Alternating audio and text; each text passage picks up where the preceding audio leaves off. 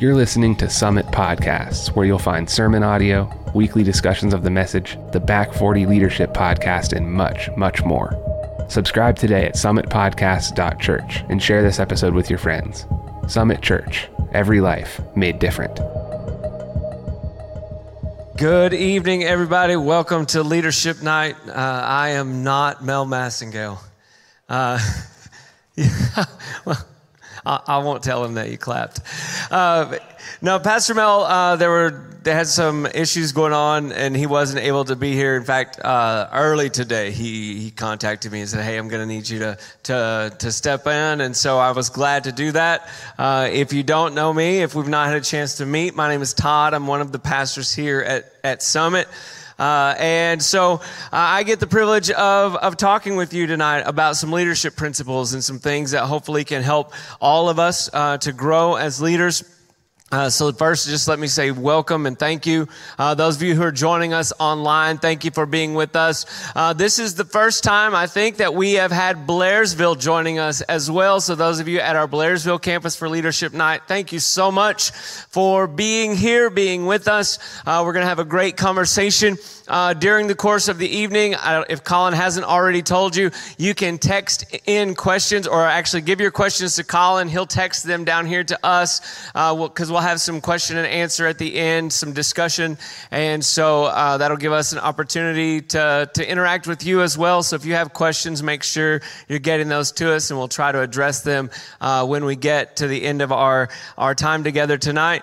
Uh, and then if you're here in the room, there was a sign up sheet that's going around uh, just to let us know who's here. Uh, if you're joining us online, uh, let us know that you're in the chat. Uh, for those of you who signed the thing, um, it asked for your email address. That's if you want a copy of the notes for tonight. Um, you don't get to pick whether you want them after you hear them. You just got to sign, you know, just sign it in faith.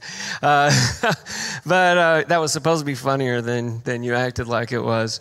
Uh, but anyway, uh, I'd like to, to spend a little bit of time tonight talking to you about 10 ways to lift the lid on your leadership. Uh, effective leaders are continually growing. Uh, in fact, I believe that the first challenge of leadership is to lead ourselves well.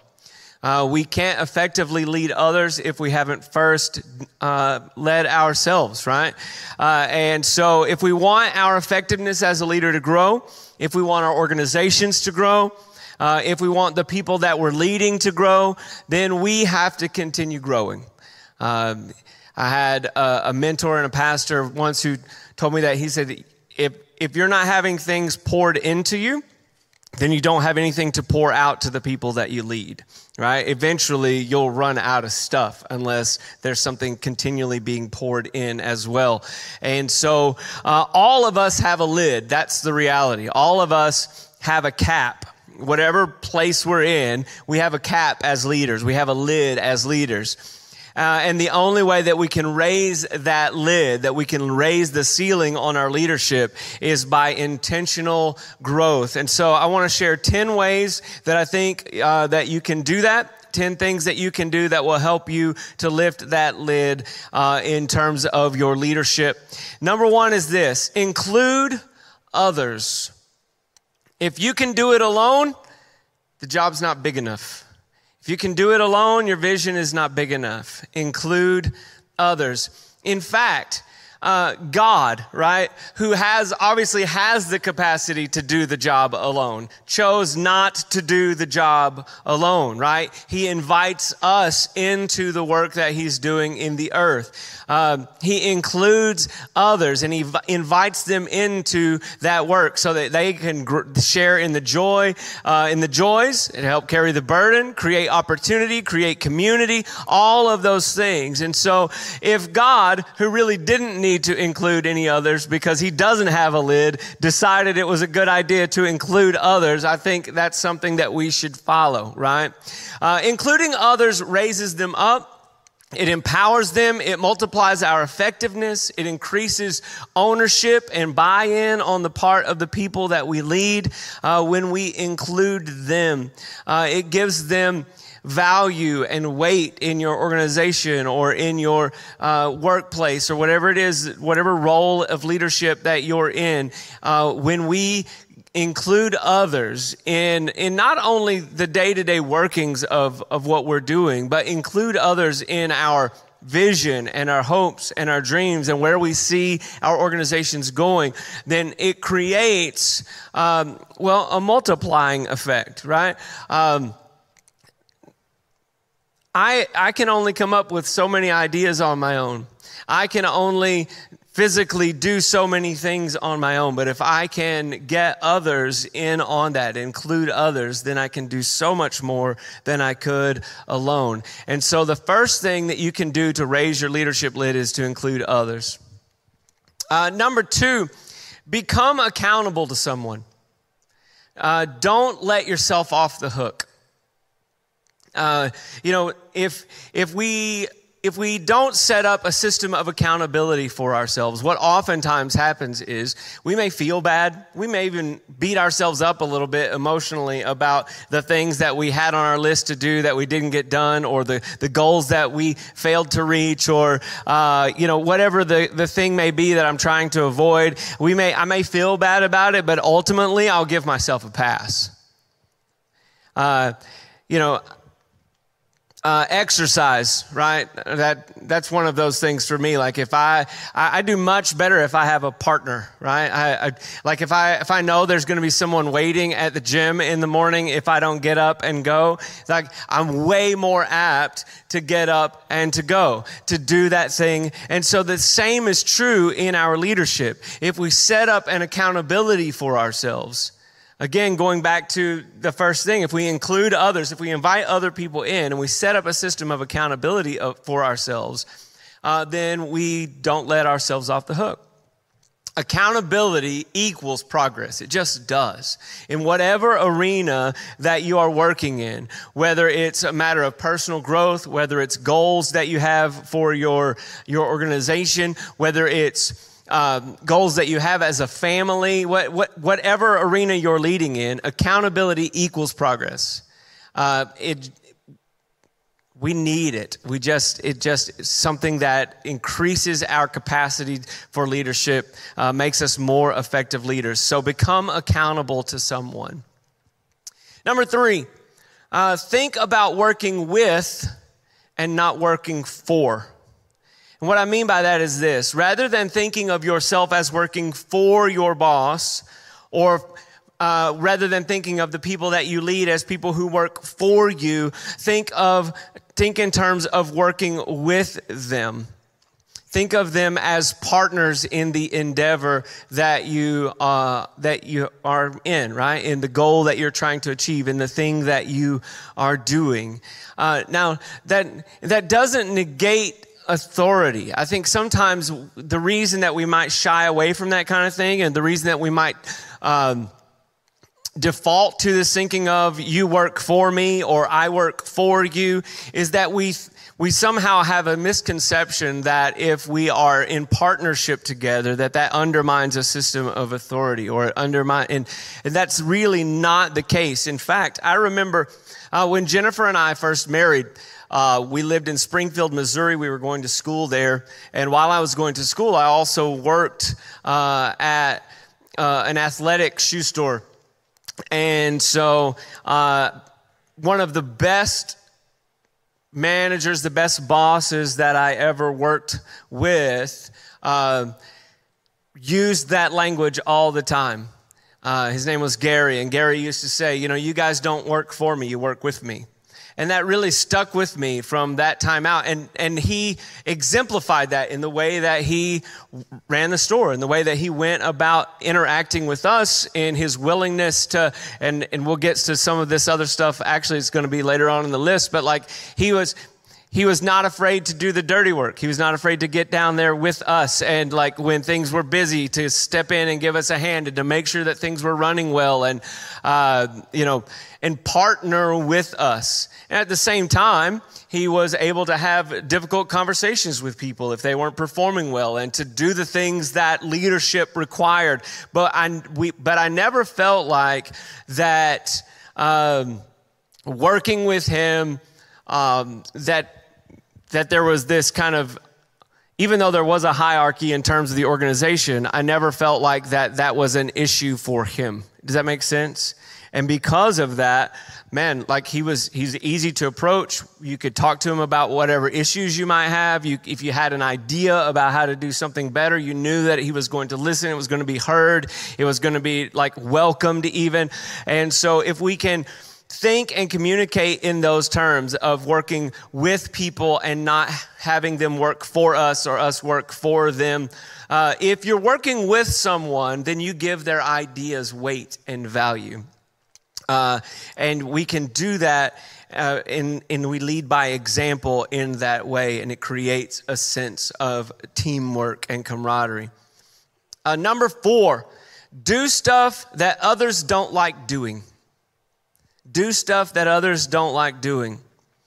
Uh, if the people you lead see that you're willing to take on the things that no one enjoys, then they'll be a lot more apt to do the same. Uh, and what I mean by that is be willing to get dirty. And that doesn't mean that, like, if someone's got an aspect of their job that they don't like, that you go, well, hey, you don't ever have to do that. I'll take care of that. That's not, that's not it at all. But it is that willingness to come alongside them and say, hey, let me help you with that.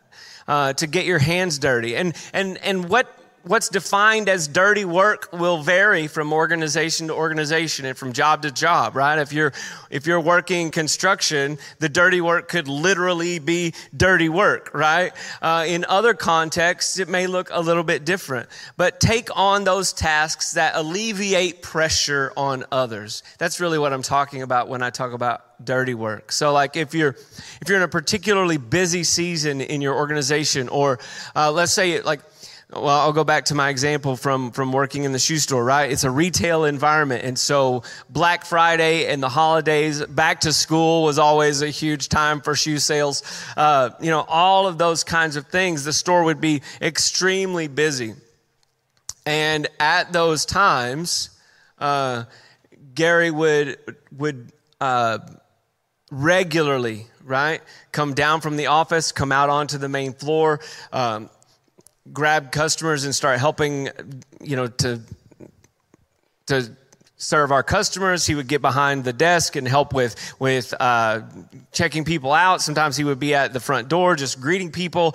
He would be like if if if I if we had a bunch of customers lined up, they. The back of the store was what they called the shoe deck, right? And uh, it looked like a football field. And there were these benches that people would sit on. And, and so if they needed a pair of shoes, you'd go to the back and you'd bring them out for them. And sometimes you'd have a line of, of customers right when it was really busy. Like three or four deep. Every every salesperson on the floor would have a lot of people that they were trying to to tend to which means that you have a bunch of shoes out on the deck because if they ask for a size nine, well, you bring them the nine, but you also bring an eight and a half and a nine and a half because the nine might not fit. And you want to make sure that you don't have to go back again. You want to have what they need and go here, try this other size on. Let's see if that works better. And then, you know, just trying to take care of your customers, which means that things start to stack up. And regularly, Gary would be back there. He's running the store, right? He's got other responsibilities. But when, when he saw that we were in need, he would come down. He would be cleaning up shoes behind us, taking them back, putting them back in stock, taking taking care of those things, doing the dirty work. And because of that, like everybody on the team wanted to perform for Gary, right? They wanted to do well for Gary um, because he was willing to do the dirty work. So do stuff that others don't like doing. Um, one of one of the well, to me, one of the great testaments to like Mel's leadership here the, at the church. And I, I don't know if you guys see him do this, but I see him do it regularly. He'll come in and he'll come through the auditorium, and if there's trash, he'll pick it up. If the chairs are out of line, he straightens them. He does all of those kinds of things that he he doesn't have to do that, right? He could he could tell someone else to do that. He could have someone on the staff. He could go, "Hey, make sure you take care of that." But he doesn't. He does the dirty work. He bends down. He picks the things up that need to be picked up. He does the things that need to be done to serve uh, the, our team well, to serve our church well. Uh, and so I think that speaks volumes of a leader when they're willing to do the things that others don't like doing. So that's number four. Number five, assess your people skills your planning and strategic thinking, your vision, and your results. Assess them regularly. have a system of regular evaluation. Regular evaluation promotes regular growth, right? Um, and this is not something that most of us do naturally. Some people, some folks do. It's not natural for me. Maybe I should say it that way. This is something that I have to make make sure that I'm intentional about doing. Uh, I've gotten better as it, at it as I've gotten older. I was certainly not good at that as a young younger man. Uh, honestly, I didn't. I just didn't really want to evaluate the things that I wasn't that good at. Uh, and so this requires of us a death of our ego, so to speak, right? Uh, to be willing to lay our ego aside and um, not get too puffed up and too proud about the things that we're doing really well and not allow the things that we're that we need to grow in the areas of opportunity to be things that cause us to to you know despair or to get depressed or to get angry. Like just look at it for what it is right? And take the opportunities that are there. Uh, as part of that regular assessment, I would say evaluate yourself and then invite others to evaluate you as well. It goes back to that system of accountability that we were talking about in number two, right? Evaluate yourself and invite others to evaluate you. In fact, um, I have. Um, and I, will be glad to send it to you or attach it with the notes when Vanessa emails out the notes if you'd like me to. But I have um, a chart actually that you can fill out. It has all it has some a list of things that you can evaluate and assess yourself in in terms of leadership. Uh, and then you can give that same chart to other people and have them do that and then compare those and it gives you a good good idea of what you think about yourself and what others are thinking about you and how those things might line up um, that goes against the grain for us a lot of times. Uh, most of the time, we tend to live with an if it ain't broke, don't fix it kind of mentality. Um, but the problem with that is that uh, it also means that we're just living with the status quo, which will become static at some point and then stagnant. Uh, so, access, assess your skills regularly. Uh, number six, Choose and achieve a meaningful milestone every day. This one is really hard for me, if I'm going to be honest. But choose and achieve a meaningful milestone every day. Don't worry about eating the whole elephant, just take a bite. Um, my wife is great at this. Uh, she loves lists. She loves checklists and to do lists, and she loves to check them off. And um, I am I am terrible at this one. If there if there's an area for me to grow in, this is one of them, right?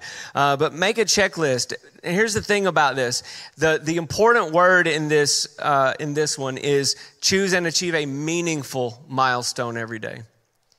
Um, if you're anything like me, I I can easily default to some kind of like busy work or uh, peripheral task that really isn't meaningful. It really isn't central to the thing that I'm trying to accomplish, but it, it feels more fun than the thing that I really should be doing. And so I'll default to that. And, and I can accomplish something, I can get something done, but it's not really meaningful. It's not really uh, central to advancing, uh, you know, for me, like our, our, our systems of discipleship here at the church or growing our small group ministry or that kind of thing. Like, um, you know, I can, I can get stuck on peripheral things. And so this requires, number one, that you identify what are those meaningful tasks that you need to accomplish. What are the things on your to do list that are most central to the goals that you're trying to achieve? And then make those the priority in your day.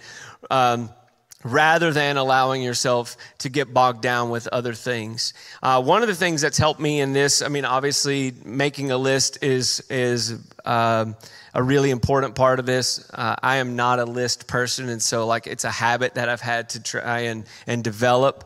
Uh, but the other thing uh, is that once I make that list, I, am able to prioritize, I have to prioritize those things. I can't just go, okay, well, here's my list. I'm just going to start at the top and work my way down. Uh, that tends to not work as well because I'll inevitably get stuck on like email, right? Or something like that, that, that really should be further down the list that I should relegate to a, a specific time during the day.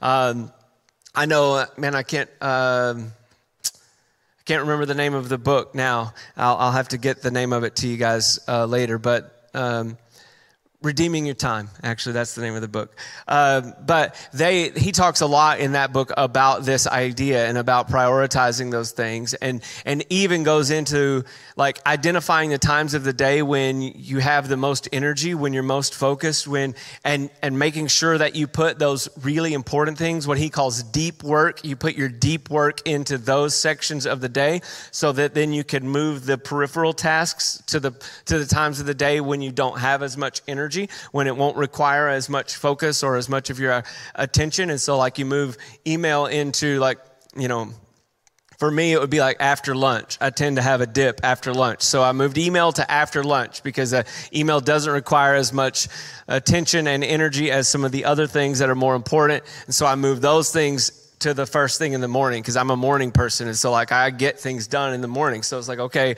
if if if morning is when I'm going to have the most energy, then I need to move those important tasks to that part of the day so then I can ensure that I can check something meaningful off of that list and I can accomplish a meaningful milestone every day. So that's number 6. Choose and achieve a meaningful milestone. Number 7, set feedback. Uh, when it comes to developing or seek feedback, sorry, seek feedback. When it comes to developing your leadership, seeking feedback may be the most important thing that you can do. Um, develop an attitude that, that sees feedback as a gift and not as criticism. Uh, now, sometimes it will come in the form of criticism, and uh, it, you have to kind of be able to, you know, uh, chew the meat and spit out the fat sometimes because people don't always have the best delivery. Uh, sometimes you might find someone, you might ask them for feedback, and what they come back with is critical and it's not constructive criticism. Don't be offended by it, right? Like, don't.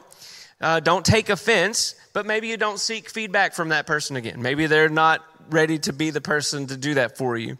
But find someone who's invested in your success. Um, but also someone that doesn't placate to you. Someone that's going to tell you the truth, but is invested in your success and in your growth, and ask them for feedback and then be ready for it. Uh, I think it might have been last month when Pastor Mel talked about asking Dr. Gerald Brooks for feedback. And and when he did, and you know, Dr. Brooks' son went, Are you sure you want that? Right? because he doesn't sugarcoat things. But at the same time, uh, Mel understood like he wants me to succeed. He cares about the growth of Summit Church, about, about the, my growth as a leader. And so, even though some of these things are painful to hear, I may not want to hear them, uh, you know, they are going to help us to grow. They're going to help me to get better. So, seek feedback. Um, again that requires a, some you know a little bit of a thicker skin the death of, of your ego a little bit uh, this was not something that was easy for me. Uh, and I've had to grow and to learn, but man, it has been such a gift and it has helped me tremendously uh, to invite people into my life and say, hey, where, where am I doing well? Where do I need to grow? What do you see? What, what am I not seeing? Where are my blind spots? Can you, you know, uh, it's huge. Uh, number eight, stop doing things that don't work. That's how it's like revelational, right? Uh, stop doing things that don't work. Constant recurring frustration points uh, points to the need for change. So if there's something that's recurring and it's a constant frustration point, it's pointing to a need for change in, in, in the way that you're doing things. Uh, and that's where that continual assessment comes in that we talked about a little bit before. If you're constantly and consistently evaluating, you'll be able to identify what's not working. And here's the thing we have to ask ourselves in regard to this because sometimes, even when things aren't working, we're resistant to changing them. And so, if you're resistant to abandoning something that's not working, you need to figure out why. Uh, you know, sometimes it's about our comfort level. Sometimes it's because we're afraid of upsetting someone else. Sometimes it's because, well, that's just the way that we've always done it. And, you know, maybe, maybe you don't have a, a better idea and maybe that goes back to, you know, to earlier in our list where we talk about don't do it alone. Maybe you've not invited anybody else into the process. And so you're fresh out of ideas, but if you got some fresh eyes onto that thing, they might be able to help you with that. And so stop doing things that don't work. Um, I don't know how long most of you have been, most of you have been around Summit for, for a while. Uh, if you have, then you know things, the only thing, the, the only thing, what's the word? I can't remember the phrase. Anyway, everything changes around here. That's just the quick way to say it, right? Things are always changing. Um, and some of that is by design because we we want people to know that there is nothing that is sacred around here except the gospel, right? Except the message of Jesus. And whatever we have to change, whatever we have to do, whatever's not working, we're going to set that aside and we're going to try new things. And if that doesn't work, we'll try something else. And, you know, so like, um, but that some of that is by design. Some of that is because we put this kind of philosophy into place. We're, we're just going to stop doing things that don't work. Uh, and and so uh, that will will grow your your lid as a leader. Number nine, put yourself in stressful situations. Now, there's a difference between. I want to make sure that you know we understand. There's a difference between living in chronic stress and putting yourself into stressful situations. And what I mean by putting yourself into stressful situations is Put some pressure on yourself. Set some high goals for yourself. Set some things that will stretch you. Make sure that you're not just resting and comfortable in your leadership. Do some things that will, like, set some goals that if you fail, it will matter. Set some goals that if you fail, it will matter. If your failure doesn't matter, the stakes aren't high enough. So put yourself in stressful situations. Um, pressure makes diamonds, right? Uh, Sam Chand wrote a book called Leadership Pain, and he said, Often the difference between where I am and where God wants me to be is the pain that I'm unwilling to endure.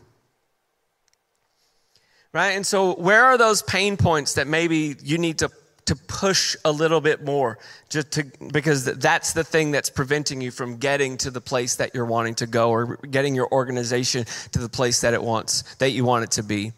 So put yourself in stressful situations. And then lastly number 10 read. Read read read. Grow your knowledge. Uh, what are you reading right now right what are you doing to develop your attention span? Because uh, here's the, I, I think a lot of times when people say, man, I don't like to read, what they're really saying is, I don't have the attention span for reading.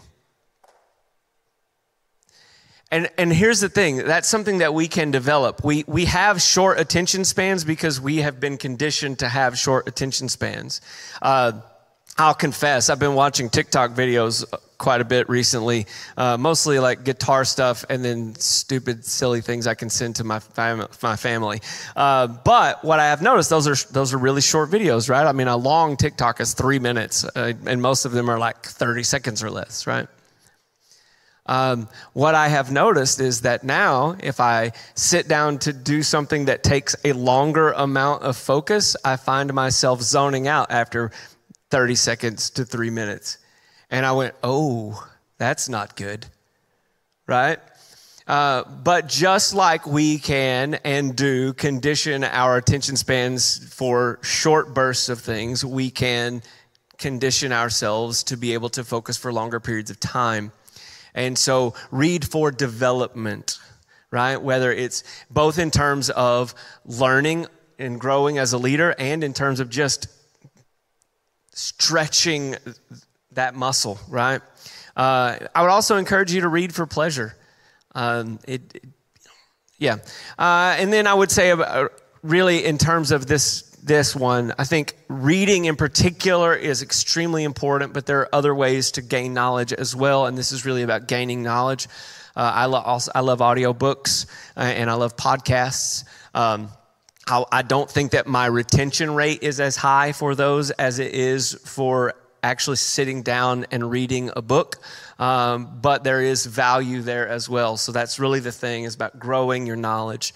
And so those are 10 things that I think that we can implement that will help us to grow our lids as leaders.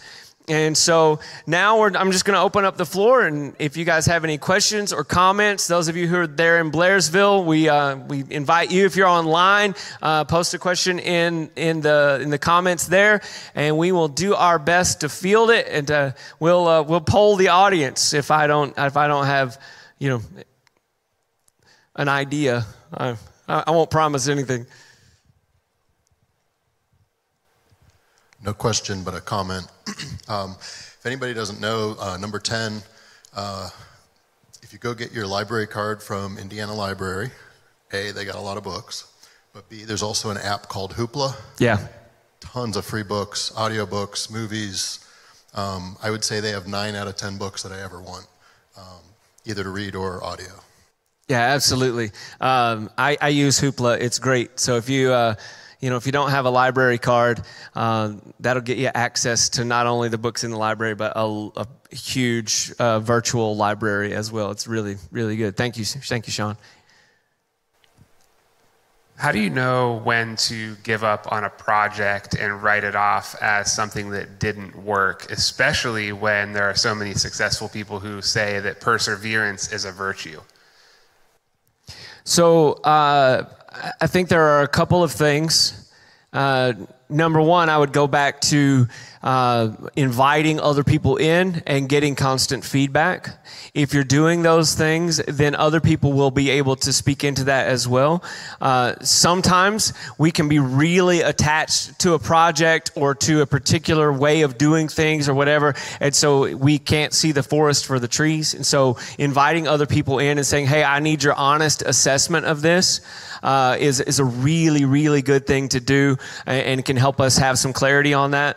And sometimes, uh, sometimes it's just a small tweak, but we don't see it because we're too close to it. And so sometimes it may not be working just because something small needs to be changed. And so inviting others in, and they, if they see that and they're able to make that small thing, then that thing that maybe has been a frustration point all of a sudden becomes something really good. Uh, but if we make those changes and it still doesn't work, then, you know, just that might be the time to abandon it. But I think I think feedback from other people is always the, the best way to gauge that.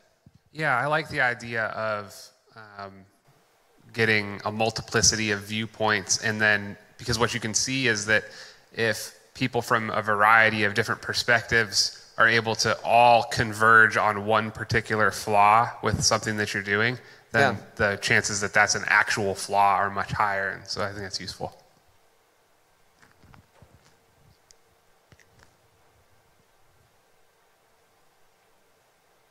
So you mentioned including others. Here at Summit, we say that it's more important or that we prefer to develop leaders rather than to develop doers. And so I'd want you to explain the difference between a leader and a doer. And do you think that there's crossover? Where is the crossover? What does that look like? I mean, I, I certainly think that there there is some crossover. I mean, leaders have to do things, right? Um, but it's also possible for someone to like be a really hard worker and be someone who is really good at getting tasks done but isn't the kind of person who brings someone along with them and raises someone else up and trains them to do those same things so that then they can give attention to something else and bring someone along. And so, so it's not that leaders aren't doing things, it's the, multi, it's the multiplication factor that determines leadership. And so, the, you know, if, I'll say it this way workers, workers grow by addition, right? Like, I can, let's say, let's say, I, you know, whatever widget I'm working on, I may be a really good worker. I can make this widget then I can make another one, and then I can make another one, and I may be even really fast at it, but it's by addition. It's only going to grow by addition. If I am a leader, things will grow by a factor of multiplication, right? Uh, it may be slower at first because I have to bring someone else along to show them what we're doing. But then, like, there are two of us who are making widgets. And then I can let that person continue to make widgets and I can bring someone else in and I can train them to make the widget. And then, so it's a, it's the factor of multiplication that, that determines leadership. Uh, but leaders still have to do the tasks as well. Yeah, let me um, play the opposite side of the board for a minute because so we imagine we have leaders in here from a variety of different domains. Um, are there certain fields, do you think, where uh, like an athlete mentality might work better? So you have like a coach, and then you have a team of athletes, and each athlete is trying to be the best possible athlete they can be, and that push ends up being good for everyone, even though it's self-oriented in, in some respect. I think it was the economist uh, Sam Sam Smith? No, Adam Smith. Adam Smith. He said that if everyone was trying to do the best for themselves and kind of uh, the, the, in their families, let's say, and they were thinking about that kind of prosperity, that collectively it would raise all boats. And so I'm trying to figure out where, I'm trying to figure out whether or not there are fields where the doer um, is the preferred model? You know, I don't, I don't know, Michael. I mean, doers are always going to be needed, right? I mean, like you need people who, you know, if you're digging ditches, you need a guy who's digging the ditch, and you need a guy like who enjoys that that part of the job and wants to do that and like flourishes there. Uh, but I would say, like the very best teams that I've ever been on yes, each of those members of the team is invested in their role, in their job, but the very best teams also coach one another, right? And so there's this, there's always that mutual investment in the flourishing of others that I think creates the very best environments for success. Yeah, I'll illustrate a point where that was true just today, even I think.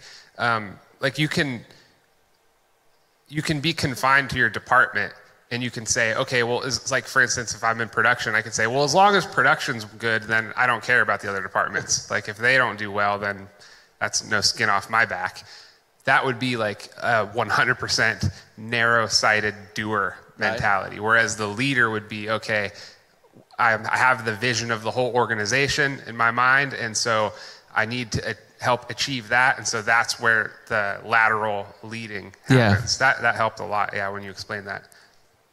Sheldon? I was just wondering if you can elaborate on the importance of discipline for leadership and then maybe provide some context and examples of how, how to build that into our lives more. So, are you talking about like self discipline or? Yeah. yeah. Um, well, I think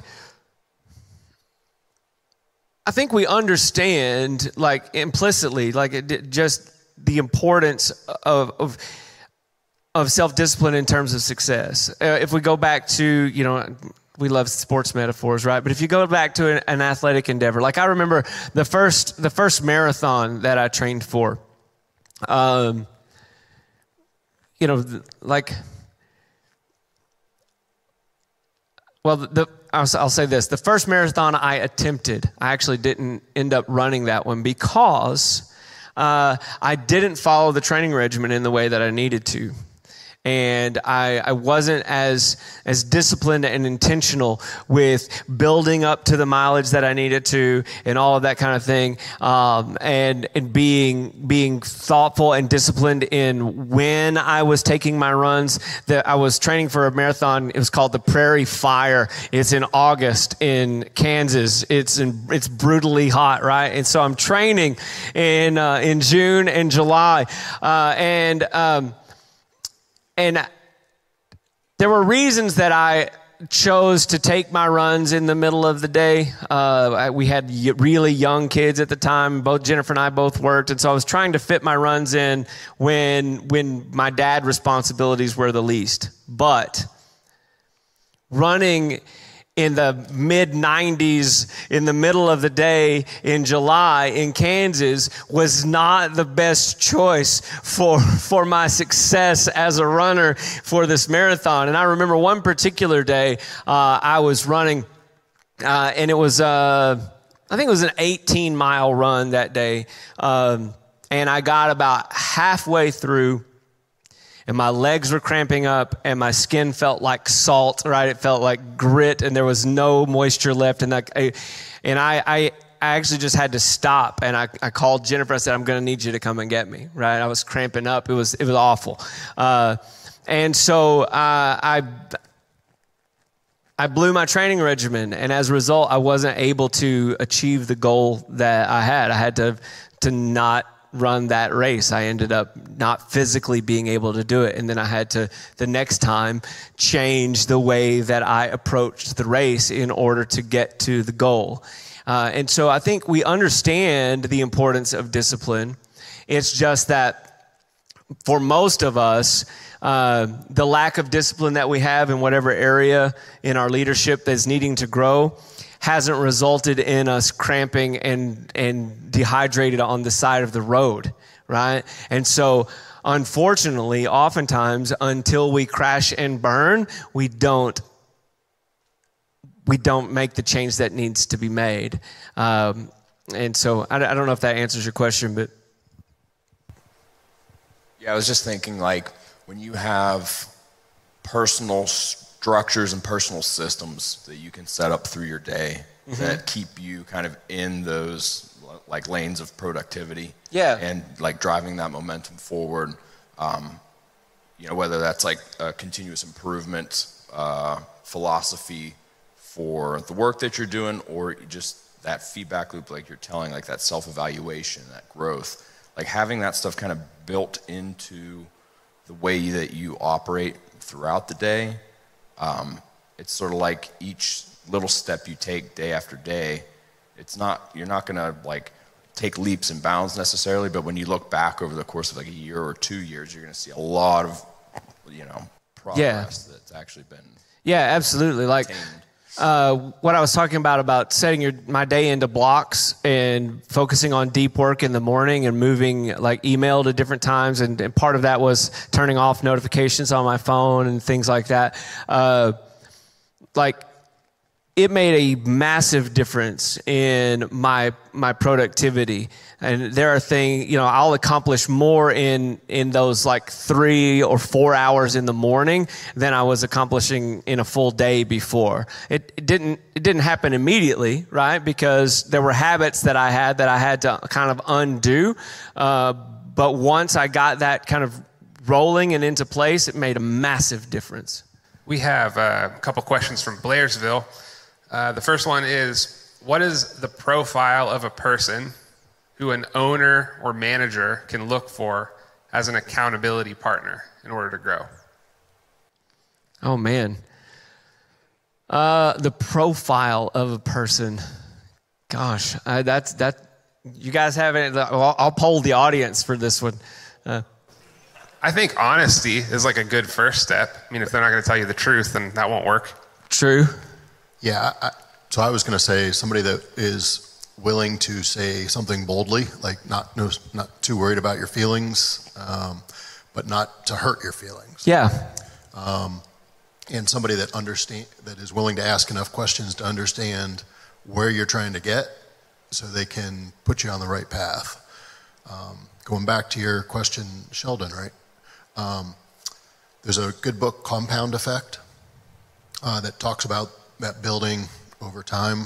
Um, Atomic Habits, Habits also gets into it. Yeah, yeah.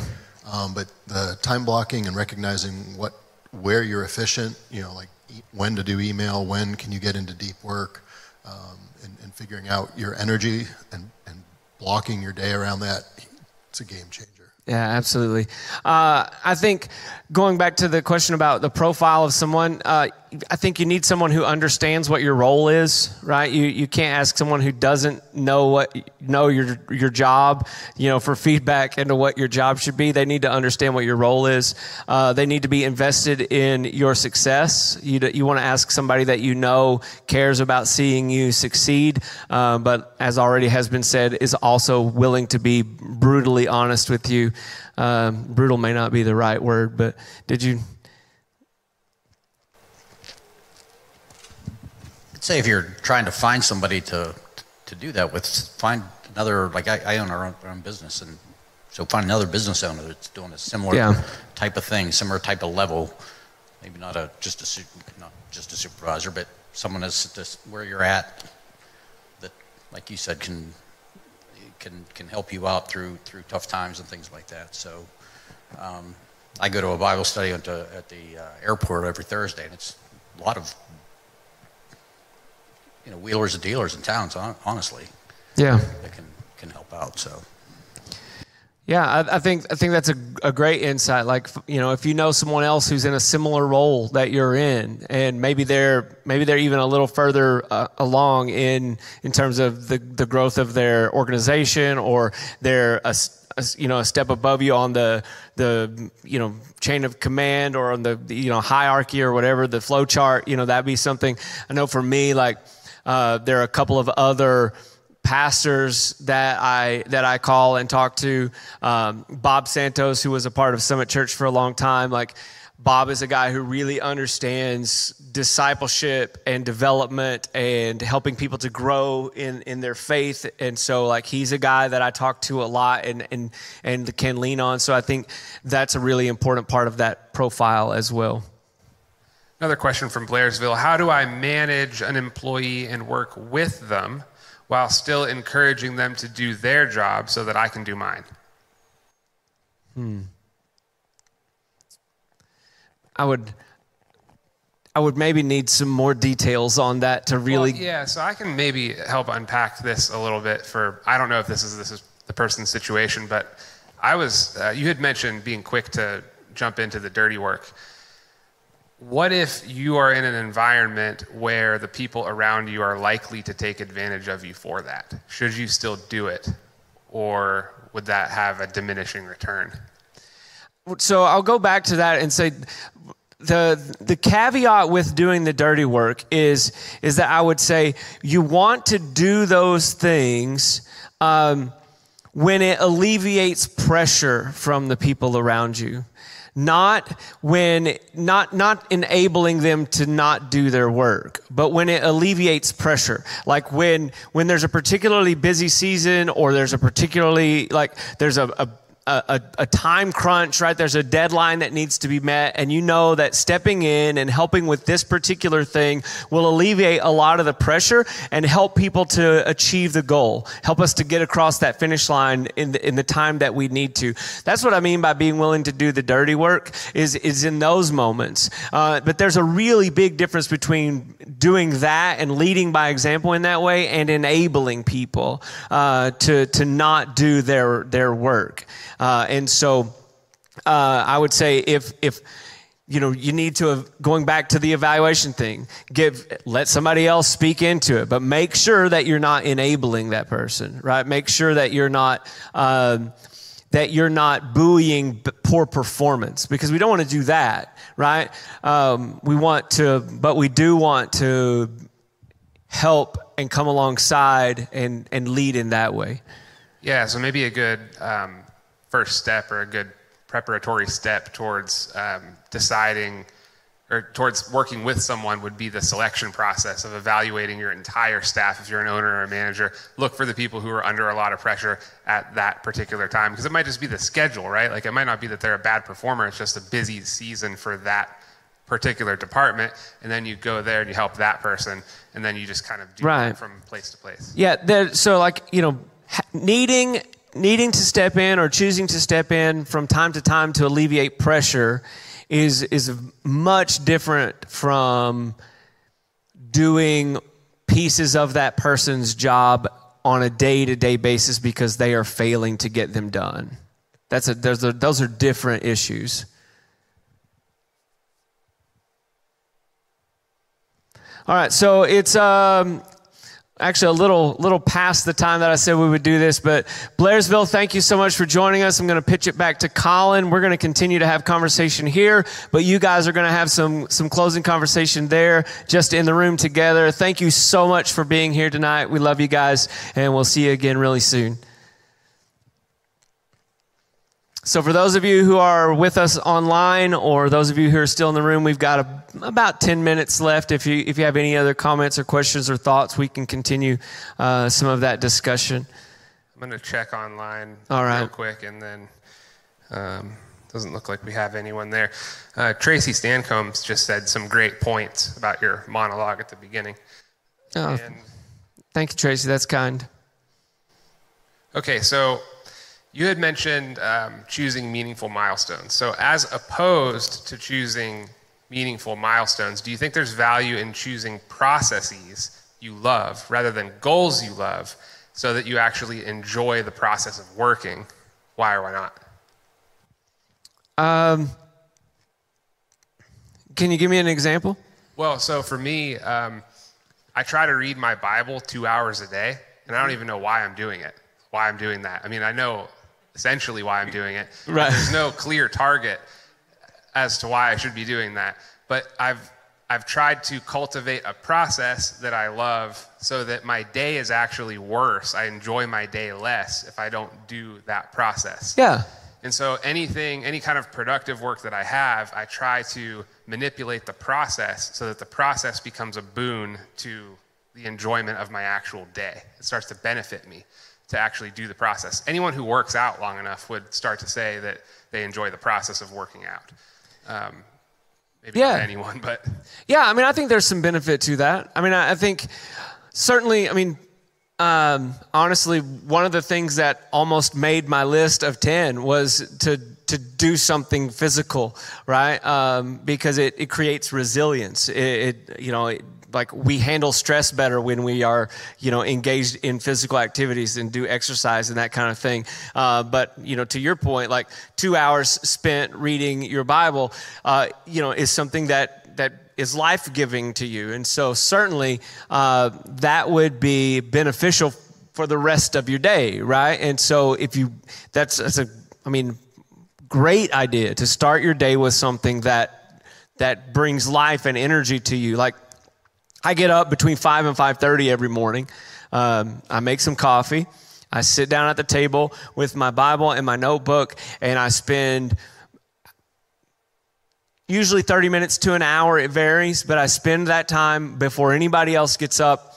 Uh, and if I don't do that, um, you know, it, it's not that I have a bad day, but it sets a different tone for my day than the, than what I want. I certainly feel like I accomplish more. I'm more focused. I'm more in tune with with the voice of the Holy Spirit. All of those things. If I if I prioritize that and make that the first thing that I do in the morning, uh, and so I. I mean, I think that's a process that I've set up in my life. But I think it goes back to kind of what we're talking about with that self discipline and the way that that then begins to reap benefits as you're, you know, as you're reaching goals and moving forward. I think like uh, that kind of brings like a c- correlation whenever I thought about that to the difference between like being grateful with something versus uh, content. And you could be happy about a situation you're in with a process, but if you have a, like a goal, like a, a goal you're continuing chasing, then it can be uh, you can be discontent with it, which would lead to creativity to like attack it a different way. You'd be happy about it for sure, but like the discontent be like maybe I could do something better. You know, maybe Yeah. I can look at this like at a, a different angle. So, uh, Yeah. Uh, and and to go back, um, Michael, to, as far as the meaningful goals thing, I think that whatever processes that we set in place, um, no matter how much we enjoy them, if they are not leading us toward meaningful goals, then you know then, then their value is diminished. No matter how much I might enjoy that particular process.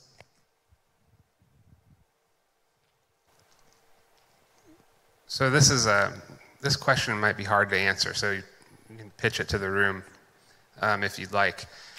Um, do you think that it's possible that there are processes hidden in your workflow that are as yet untapped?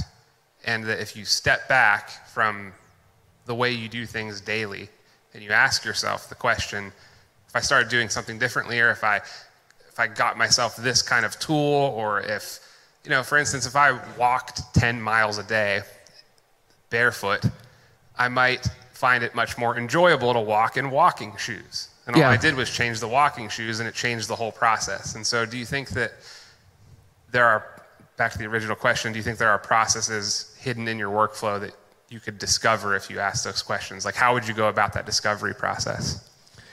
How would I go about that discovery process? So, the short answer to your question, as far as are there processes that are hidden in your workflow? Absolutely, 100%. For all of us, there are there are things that just a small change would would open up you know a whole other realm of efficiency maybe for us or whatever. Uh, so absolutely there those things are there. Uh, as far as discovering them i think again i would go back to number five on the list which is assess your people skills your planning skills your strategic thinking your vision and your results regularly look at them assess them and invite other people to do the same that's how we discover those things. Um, I will say though, in regard to processes that, uh, and we need to probably wrap up after this, but effic- don't let efficiency be the only rule as far as processes, because sometimes, uh, man, sometimes the thing that's least efficient is actually the thing that um, brings me the most joy. like, uh, you know, um, and, and, so which which then will reap dividends in other areas. Like, okay, Michael. So like. Uh, some people might say, for example, like spending two hours reading the scriptures uh, might not be the most efficient use of your time. I, I, I, think that's a great use of time, by the way, but someone might say that's not the most efficient use of your time. But the, the effect that it might have on you both in terms of your spiritual growth and in terms of like setting the tone for your day and that kind of thing uh, can reap benefits later on in the day uh, that a more quote unquote efficient process might not produce. Yeah, I think that's really smart to talk about. Um, not making efficiency the, the guiding ethic for determining your process because you don't, like you said, there might be benefits past the horizon that you don't see yet. And if you don't see them, then the process could seem, inve- or could seem uh, the, the value of the process could seem diminished. But that's just because you don't see the benefits that are coming in the future as a consequence of the yeah. process. And so, yep. All right. Well, it is almost eight o'clock, and so we will wrap it up. Thank you guys online for joining us. Thank all of you for being here. Uh, it's been uh, fun for me. I hope uh, it's been beneficial for you. Uh, Mel will be back next month, uh, the first Wednesday of October, and so uh, look forward to that. Make sure you mark that down on your calendars. Um, and God bless you. Have a good night. If you enjoy this content, please let us know by rating and reviewing the podcast. You can also contact us at summitpodcast.church. Remember to share this episode with your friends and on social media. Summit Podcasts can be found on Apple Podcasts, Spotify, wherever you listen to podcasts, we're there. Thank you for listening to Summit Podcasts, and we will see you in the next episode.